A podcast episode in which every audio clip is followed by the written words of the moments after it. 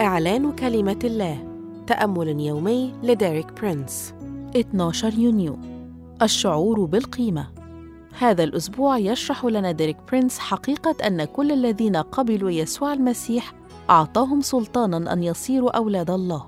واليوم يوضح لنا أهمية إدراكنا لأبوة الله في علاج عدم شعور الإنسان بقيمته الحقيقية.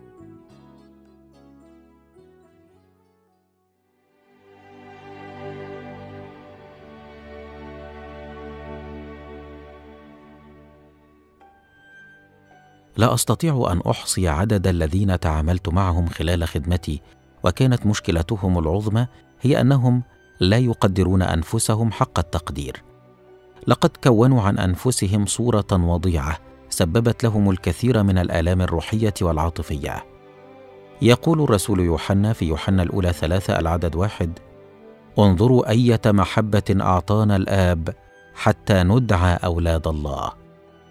ويكمل في العدد الثاني مؤكدا أيها الأحباء الآن نحن أولاد الله. فالله يحبنا حبا شخصيا حميما. الله الآب يهتم بنا لا ينشغل عنا ابدا بل يشتاق إلى علاقة شخصية مباشرة مع كل واحد منا.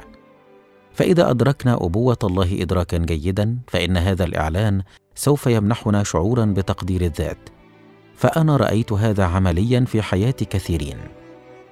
ذات مرة كنت في أحد الاجتماعات وكنت في طريقي إلى القاعة حيث سأعظ بعد دقائق.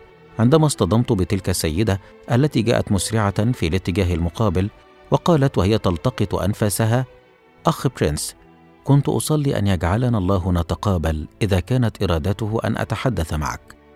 قلت لها حسنا ها نحن قد تقابلنا ولكن ليس معي سوى دقيقتين لأتحدث معك. فموعد عظتي قد حان. فبدأت تقص علي مشكلتها وبعد برهة قاطعتها قائلا أنا آسف ليس لدي سوى دقيقة واحدة ولكني أعتقد أني أعرف مشكلتك. هل ترددي بعدي هذه الصلاة؟ وقدتها في صلاة تشكر فيها الله لأنه أبوها وهي ابنته وهو يحبها ويهتم بها وإنها إنسانة مميزة وتنتمي لعائلة الله أفضل عائلة في الكون. وبعد ذلك مضى كل منا في طريقه.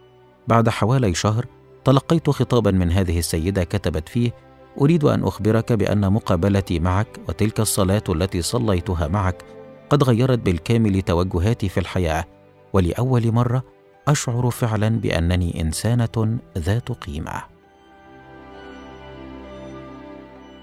أشكرك يا يسوع لانك فديتني. أعلن أن علاقتي الشخصية المباشرة مع الله الآب قد أعطتني قيمة ذاتية. واعلن أني ابن للرب. آمين. للمزيد من الكتب والعظات لديريك برينس قم بزيارة موقعنا www.dpmarabic.com